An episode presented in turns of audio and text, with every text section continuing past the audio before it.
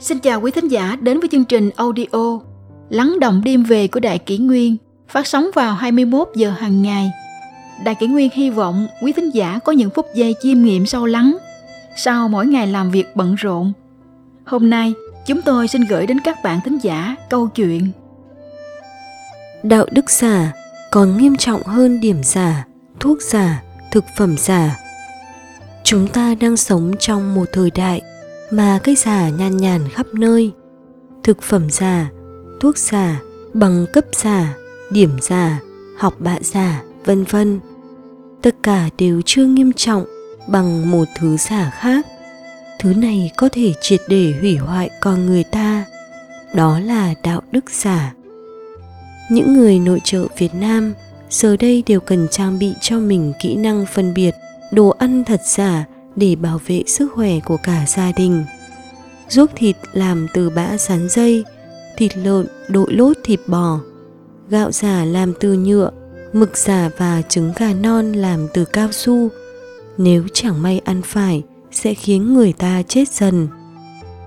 Đến thuốc chữa bệnh liên quan đến tính mệnh con người cũng bị làm giả. Gần đây, thuốc ung thư H. Capita năm trăm mi li gam Keplan do Việt Nam Pharma nhập về chứa chín mươi bảy phần trăm hoạt chất capecitabine, là thuốc không rõ nguồn gốc, kém chất lượng, không được sử dụng chữa bệnh cho người. Còn những ai dùng điểm giả, học bạ giả, bằng cấp giả đi chót lọt trên con đường công danh thì sẽ trở thành những ông bác sĩ giả, những bà giáo giả, những chiến sĩ công an giả, vân vân. Ấy thế mà chừng ấy đồ giả vẫn chưa nghiêm trọng bằng một thứ, đạo đức giả. Đạo đức bị làm giả thế nào? Bởi vì đạo đức là thứ vô hình dưới mắt người, nên người ta chỉ có thể đoán biết nó qua lời nói, hành động. Nói những lời giả nhân giả nghĩa, nói chẳng đi đôi với làm, làm việc tốt mà đánh trống la làng để tỏ cho thiên hạ thấy, giữ lại cái vỏ ngoài của tín ngưỡng tâm linh mà rút ruột nội hàm kính trời trọng đạo lý, vân vân. Ấy là những cách làm giả đạo đức vậy. Mới đây, có vị cán bộ nọ phát ngôn với báo chí rằng ông buồn vì con gái bị nâng điểm trong kỳ thi tốt nghiệp, và ông cũng không vui khi gia đình mình lại có nhiều người làm quan chức đến thế. Không biết ông thật buồn đến mức độ nào, chỉ biết những lời chia buồn với ông trên mạng đều là giả. Cách đây không quá lâu, dư luận từng xôn xao vì chuyện một người đàn ông bị vợ bỏ, một mình bán kẹo nuôi hai con bị bại não. Có nhà hảo tâm đến làm từ thiện, cầm trên tay xấp tiền giày cộm, bên ngoài là những tờ năm trăm nghìn đồng, nhưng bên trong là những tờ tiền năm mươi nghìn đến một trăm nghìn đồng. Trước khi bước vào nhà, bà nhờ các phóng viên cầm giúp chiếc điện thoại để livestream Facebook cảnh trao tiền cho ông bố đáng thương. Bà đã rơi nước mắt rất thương tâm. Nhưng ngay sau khi tắt livestream, bà bất ngờ ngừng khóc và đề nghị phóng viên đưa điện thoại để xem lại đoạn video vừa quay có đạt không. Chuyện chưa dừng lại ở đó. Một thời gian sau, người ta mới té ngửa khi vợ người đàn ông kia lên tiếng minh oan cho mình. Còn bản thân ông bố thì xin lỗi các mạnh thường quân và đính chính là giờ anh không thiếu tiền nữa. Chu tử Trị Gia Cách Ngôn có câu rằng thiện dục nhân kiến, bất thị chân thiện, nghĩa là làm thiện muốn người ta thấy điều ấy không phải là chân thiện, không phải cái thiện thực chất. Trong văn hóa truyền thống phương Đông, đạo Phật là tín ngưỡng tâm linh dạy người hướng thiện, tin vào nhân quả báo ứng, nhờ đó đã duy trì đạo đức của xã hội ở mức cao.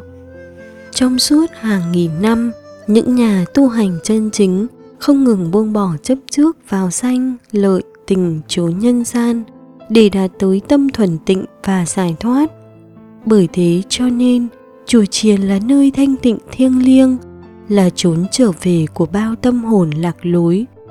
ấy thế nhưng trong trào lưu làm giả này, có những ngôi chùa chỉ còn lại chiếc vỏ. Người ta thu mua chim cá hàng loạt để phóng sinh quy mô lớn và không cần suy nghĩ xem những con vật ấy phóng xong thì sẽ sinh ở đâu. Thực ra, chúng sẽ mau chóng bị bắt lại và làm mồi cho dân nhậu, hỏi có thiện chăng?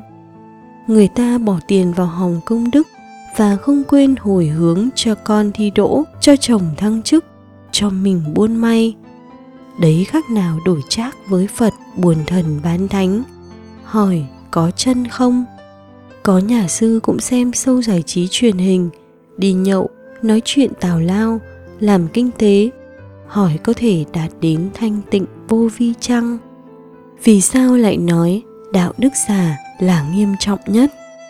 Đạo đức, đức hạnh là cái gốc làm người. Thiếu đi đạo đức thì con người không hơn gì cầm thú. Một người có thể rau cháo qua ngày, chẳng đỗ đạt ông nọ bà kia, nhưng nếu có đức hạnh thì vẫn được mọi người tôn kính.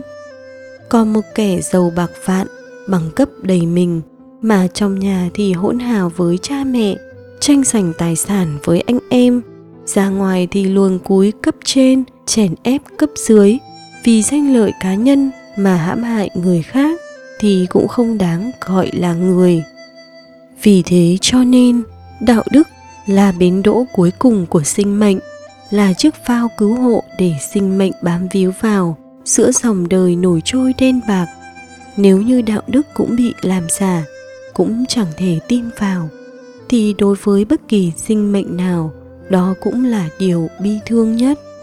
Những kẻ làm thực phẩm giả và thuốc giả đầu độc thân thể người khác, những kẻ làm điểm giả, bằng giả, tham nhũng trên mồ hôi trí lực của người khác. Còn những kẻ đạo đức giả thì đang hủy diệt chút thiện niệm cuối cùng của con người. Chúng cũng đáng bị nghiêm trị như bao tội làm giả khác. Chưa bao giờ xã hội chúng ta lại cần một chữ chân đến thế. Một trái tim chân thành, những lời nói chân thật, những hành vi chân chính. Đó là nền tảng cơ bản nhất cho sự sinh tồn và hạnh phúc của loài người chúng ta.